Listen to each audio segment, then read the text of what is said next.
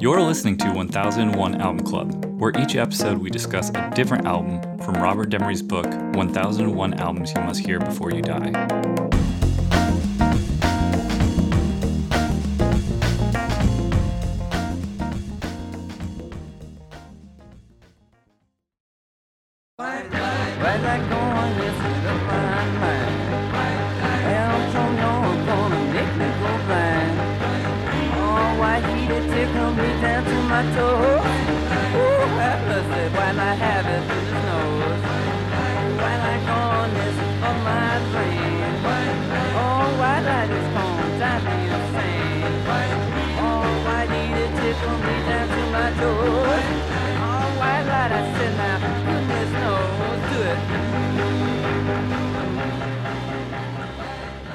All right, for this episode, we'll be talking about Velvet Underground's White Light and White Heat. In the room, I have Rob, hmm. Ben, hmm. John, and Brady. Hiya.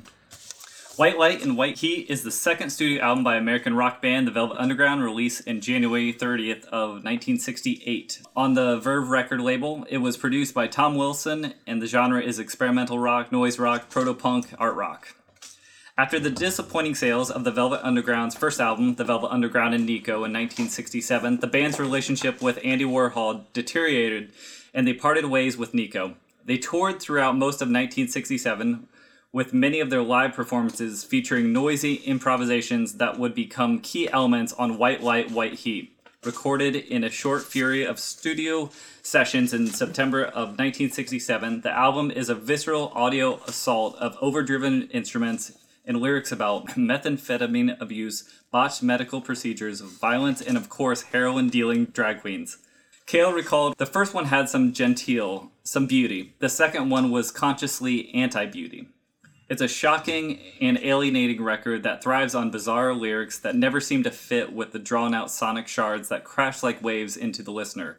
Sister Ray's 17 minute uh, noise opus that compelled one audio engineer to leave the studio spirals into murky dissonance, but for all the lows and praise, the Velvets sound like they are building the anti rock or art rock foundation for others to follow. All right, what do we think of White Light, White Heat? It is a difficult record. Yeah. Yeah, I bet. That being said, it's a cool record. Overall, I like it. Yeah. I, I loved it. Uh, it's your boy Tom Wilson. Yep. Yeah, yo, boy, Tom Wilson. it's it's my boy Tom Wilson. Yeah. I, I seriously, I've said it before. This this project is making me realize how important Tom Wilson has been into the music that I listen to. He's all He's, over he's What- the what coolest. everything cool. I mean, he's he's the Verve guy. So Sure. anything And- Verve, he's uh, producing. yeah, Bob Dylan, Frank Zappa, Simon and Garfunkel, uh, all sorts of cool stuff. He was the producer that, like, if you're like, I'm gonna do something weird, he's gonna be like, all right. yeah. He's like, here's 500 bucks. Go out and buy some weird stuff. However, that being said, I did read about Tom Wilson famously having shenanigans in the studio with a lot of women not turning up certain mics when they should have been turned up because he was distracted uh, by uh, the la- quote ladies of the night. He's he's a cool guy. Yeah, exactly. Cool guys like prostitutes.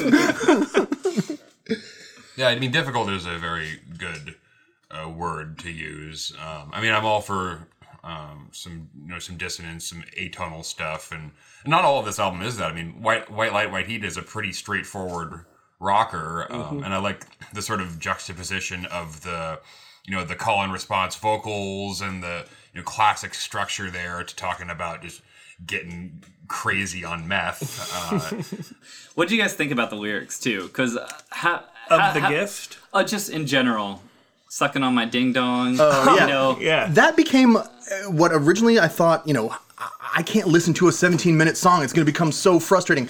But as I listened to it over and over again and they repeated the refrain, it was sucking on a ding dong. And I was like, oh man, here it comes. I can just scream along, sucking on a ding dong. and uh, Sucking on my I eventually got into it. So, you know, the, the lyrics are, um, they're not poet. Well, I guess you could say they are poetry. They literally are. They literally are. Uh, they're not um, laborious. They're approachable lyrics, uh, but they are in a non-traditional fashion. Oh, like uh, like Sister Ray, the song where he's talking about Well, he he mentioned that he's sucking on a ding dong. Then he also mentions that someone else is sucking Like on on his ding dong. Yes. It's uh, believe it or not, it's about an orgy gone wrong. Hmm. There's not layers on that. Yeah. Sounds right. Yeah. you know, like lyrically, I think this stuff is it's cool. It's subversive. Like he's he's writing, you know, like it's Velvet Underground. He's writing about like you know the underbelly of of like American culture that no one else is at this point, at least musically. Like there's there's authors like there's like Bukowski and stuff like, but like musically, not that many people are talking about this stuff in such a matter of fact way as Lou Reed, who like in just his deadpan delivery, like, yeah, I was sucking on a ding dong. what Yeah. what of it? Yeah, the, the, the attitude in, in especially Reed, but the whole band in general comes I, across. that's what I noticed with this one and the first one. The first one, it sounded shit. like they wanted to make so, like a some sort of art piece cohesive, and this is all attitude. It's like straight Yeah. ahead. We're gonna, you know, make this uh, uh, experience, this noise experience that you're going to have. Like that first one, you know, if there was ever like a shot for like this weird band, that was it. Like Andy Warhol's on board. The first album, yeah. Yeah, Andy Warhol's on board. Uh, like, they, like they could have some potential momentum behind this. So they make it, yeah, like part like parts of it have like a soft touch of that first record, and then it didn't sell well, and then it not selling well kind of like caused like a bit of a rift between Warhol and them. Warhol's no longer a part. Was that what it was? He just he was bummed or Well, not not necessarily, but it just wasn't a good business venture really for him anymore. He's not going to keep on pouring money into it. Uh, like I don't know if there's a rift on a personal level. I, I think like a perf- Warhol kind of wanted to keep working, and Lou Reed was like, "I don't want to do your thing anymore. I want my own thing." Sure. and uh, especially and Cale and Reed also Yeah. the, you know clashing of two two very strong uh willed people Yeah. Yeah, it's like this one. Yeah, like it's intentionally just like, every every part of it that's rough and difficult is entirely intentional. And like I read like a quote by Sterling Morrison, who said like he said like every member of the band was pulling the same direction. He goes. Sometimes we were pulling ourselves off a cliff, but we were all pulling the same way. yeah You know? and like I thought that that was cool. Like before I had like read up on that, I was just kind of like, man, this album's difficult, and there's other albums that by like the Velvet Underground even that are way less difficult. Why wouldn't I be listening to one of those? But then like I get a bit of that background and just like, yeah, it's difficult because they wanted it to be difficult. It's like I respect that, you know. yeah And they're you- trying to do something And you, you can hear the influences or what they would then influence in so many of these songs just for, you know, still um, Mm-hmm. so many bands that just sound like exactly that. Birth of noise rock. Well, yeah, I mean it's it's proto noise, Yeah. proto punk sort of sort of stuff. Um, where this yeah this attitude sort of reigns supreme. I mean, they're you know half of the songs are playing a simple, repetitive you know four bar groove over and over with just s- Reed squawking on the guitar and you know sort of huffing off some lyrics here and there, but none of it seems to have a, a terrible amount of structure or, or, or complexity. Uh, except for then we're getting to this song, which is much more of a throwback Uh, to right now listening to Lady Godiva's Operation. yeah, Um, Fucking dark, dude. yeah. I'd never paid attention to the lyrics. I knew this melody. I'd heard the song a half dozen times. But yeah, like last night I pulled up the lyrics.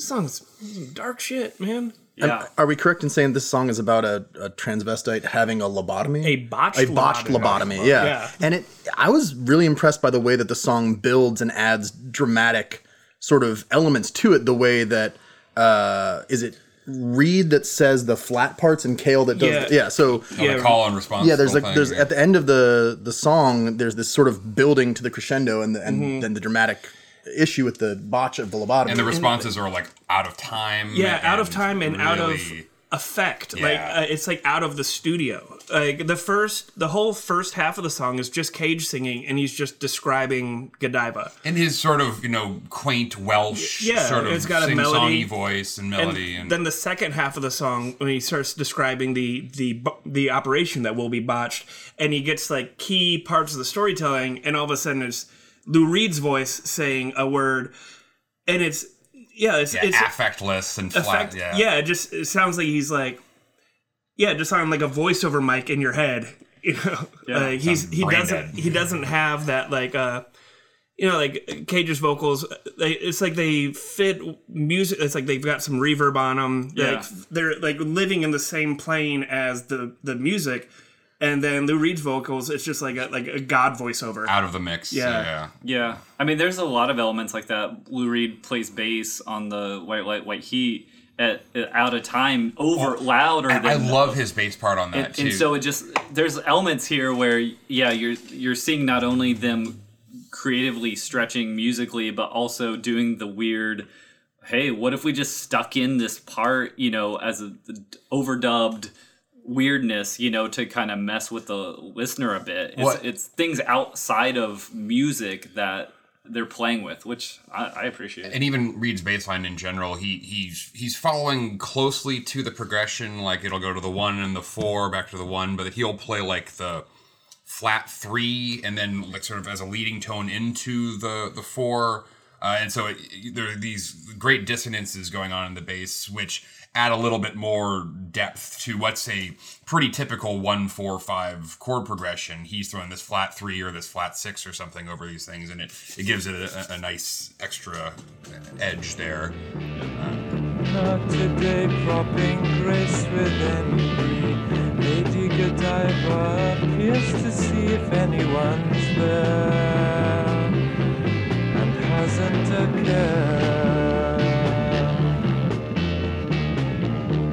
Doctor is coming, the nurse thinks, Sweetly, turning on the machines that neatly pump air.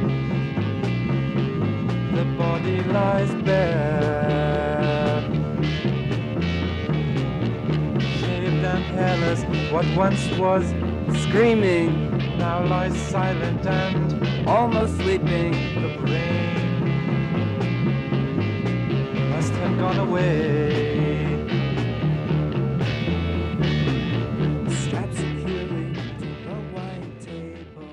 Rob, you're pretty quiet.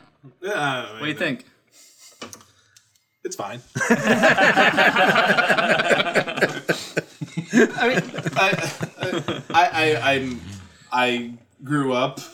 I've been playing music for a very long time. I, I came up, you know, twelve years after this was put out. So there's twelve solid years of bands making music that came into my young ears um, that I would rather listen to than this. Um, I appreciate it. Like it, it's it, it it is trying. Um, it it, go, it goes back to that idea of like I I appreciate everything that this band is doing. I understand what they're pushing, but I also understand that if I were entered into a conversation with any one of these people, I'd want to punch them in the fucking mouth. Like absolutely the worst, most pretentious dicks. like conceivable.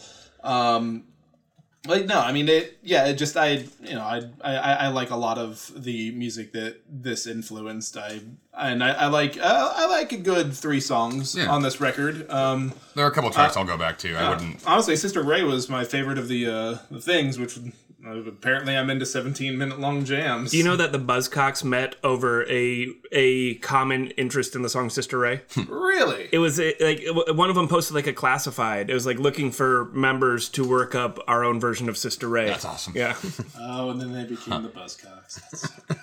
Yeah. That's so good. Hang he's on. like, hey, you like this 17 minute long noise jam? Well, how about we write some catchy power punk songs? It's a shame nothing came out of that. what do you guys think about uh, about the song we're listening to right now? Here she comes now.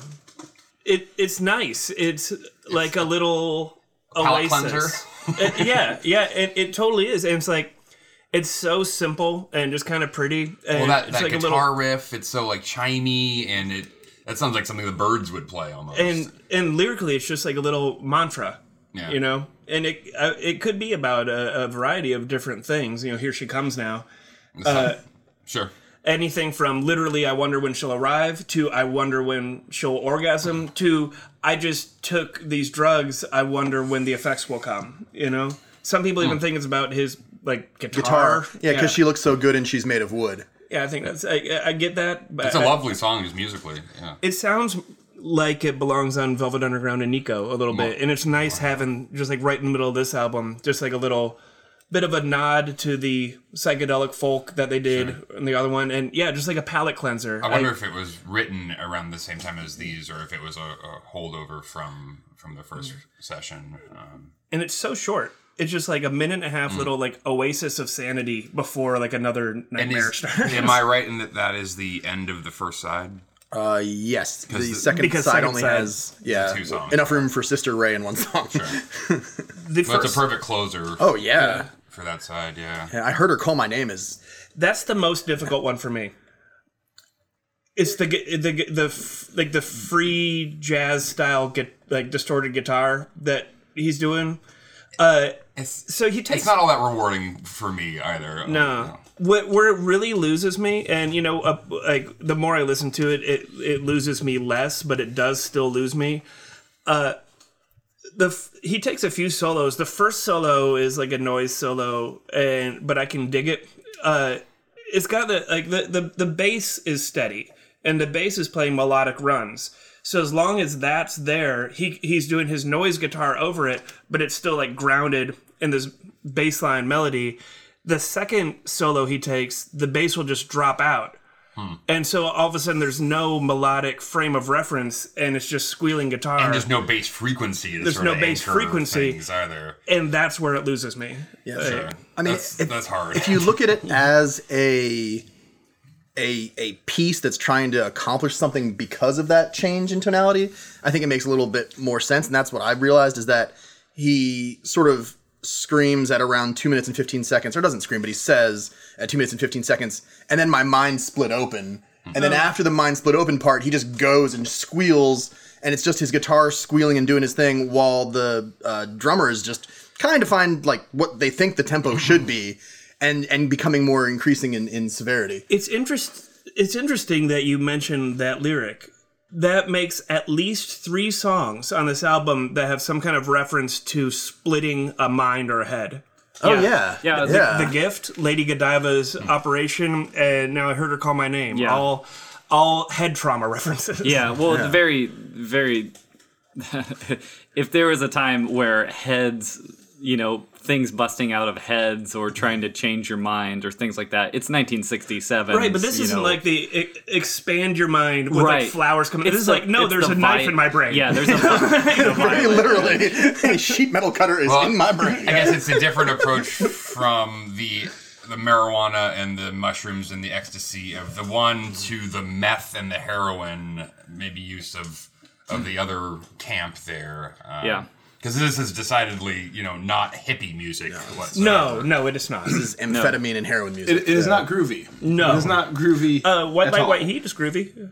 That, that is certainly, yeah. Yeah, probably the most psychedelic influenced of of the bunch. Yeah, and I mean there was This- there was a thing at the time of, of you know removing certain elements of songs. I mean, a little later, Eno came up with those oblique strategies cards, which he used, and you know you take a a prominent part or instrument or something, and you remove it from the equation entirely. So there's a song he wrote without any cymbals on it, for example, or you you take you just but this sort of reduction or the reductive uh, um, process. Yeah. So maybe that was Yeah. that was part of it as well, or maybe it was just uh, symbolic of of that, and now it's just a time for his brain to explode all over us. Yeah, no bass. And then it comes back, and then it goes again. Yeah, Tom Wilson just Man, and then faders. He's like, yeah, he was hanging out with some prostitutes, and they accidentally push the button Yeah, that yeah. kills the, the mic on the bass. yeah. yeah, interesting things in the studio that they're Yeah. taking the bass up and down or other weird stuff. Uh, this really represents to uh, the beginning of the stuff like Sonic Youth and uh, all Mm-hmm. all of the the And New, Glenn, Glenn New York Branca sort of yeah, New York noise uh, that'll that'll come later. So I was I was really digging it. I do Noise have a no wave too, maybe. no wave. Yeah, I guess that, that's what it would be called. Um, I was going to talk about the album cover real quick.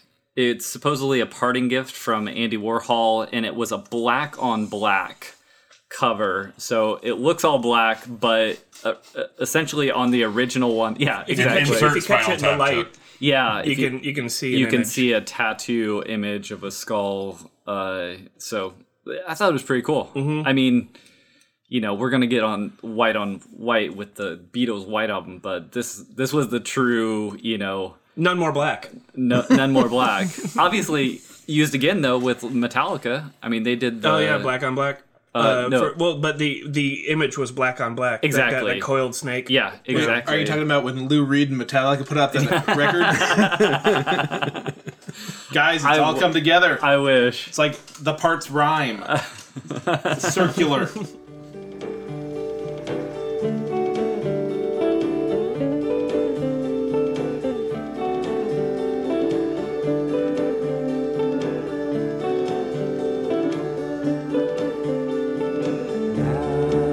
Is heaven comes now, your shiver now. Your shiver comes now, now. if she ever comes now, now. if she ever comes now. Oh, it looks so good. Oh, she's made out of wood. Just look and see.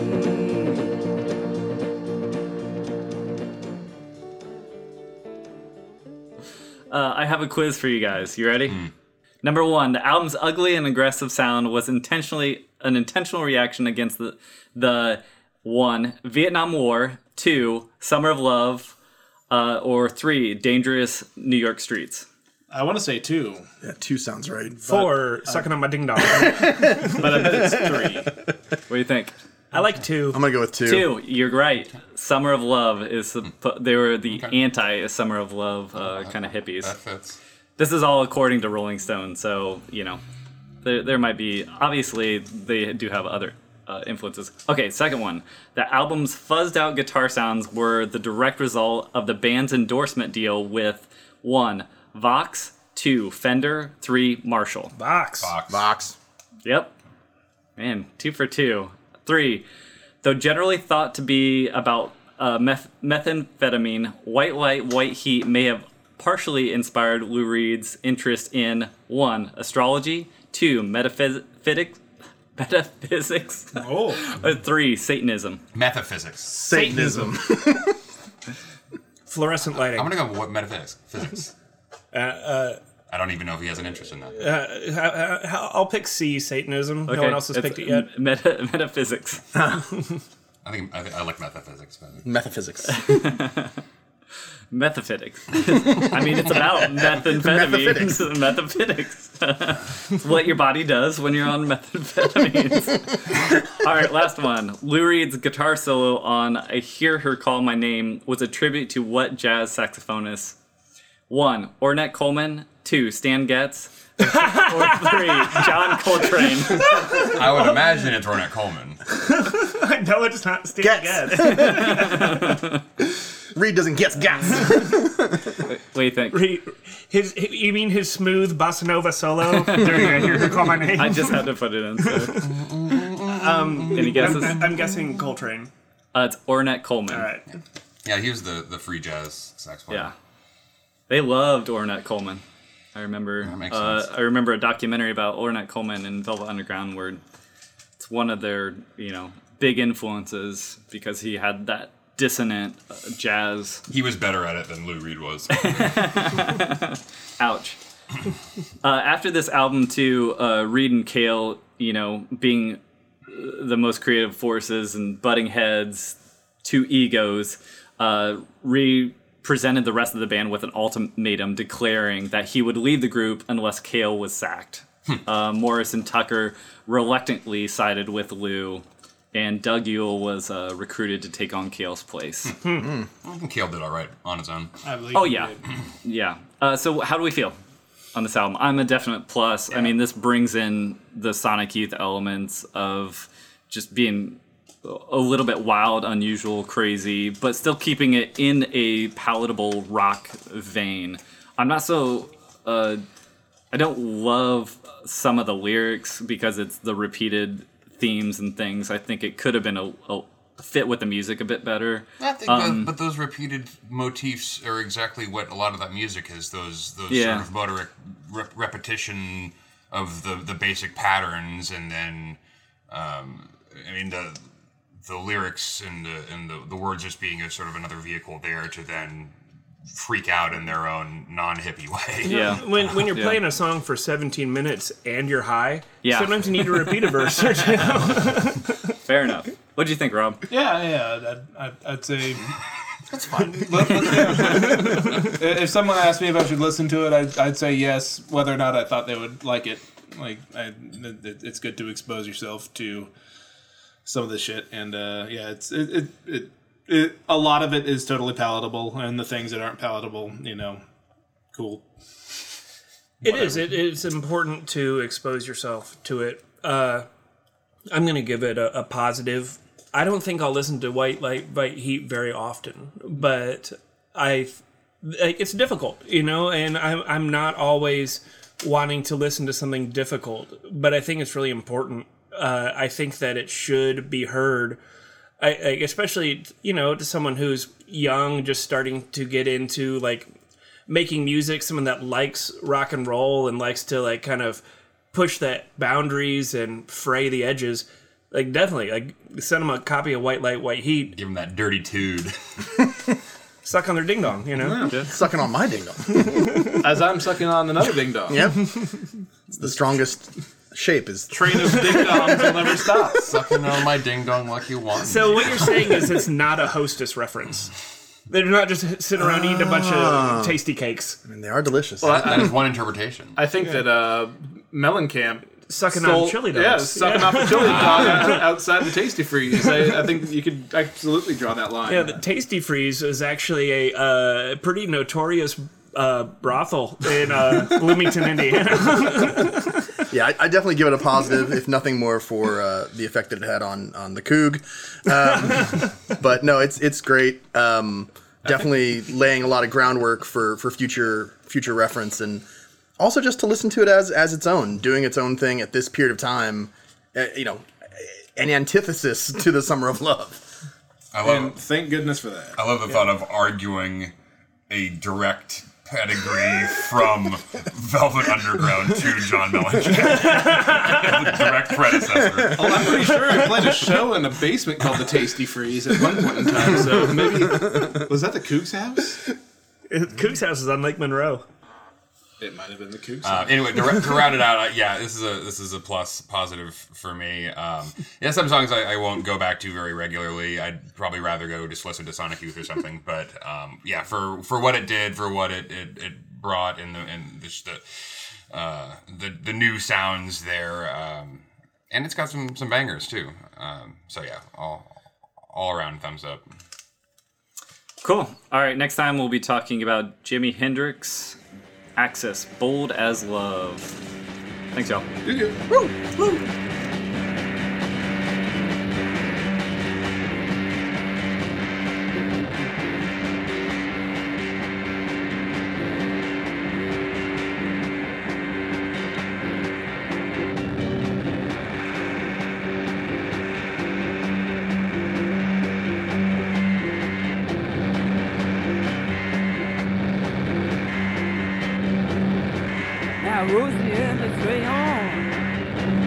they're busy waiting for her booster.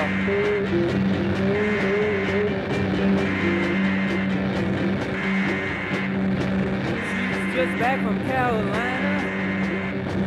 She says she's bound to beat a sailor.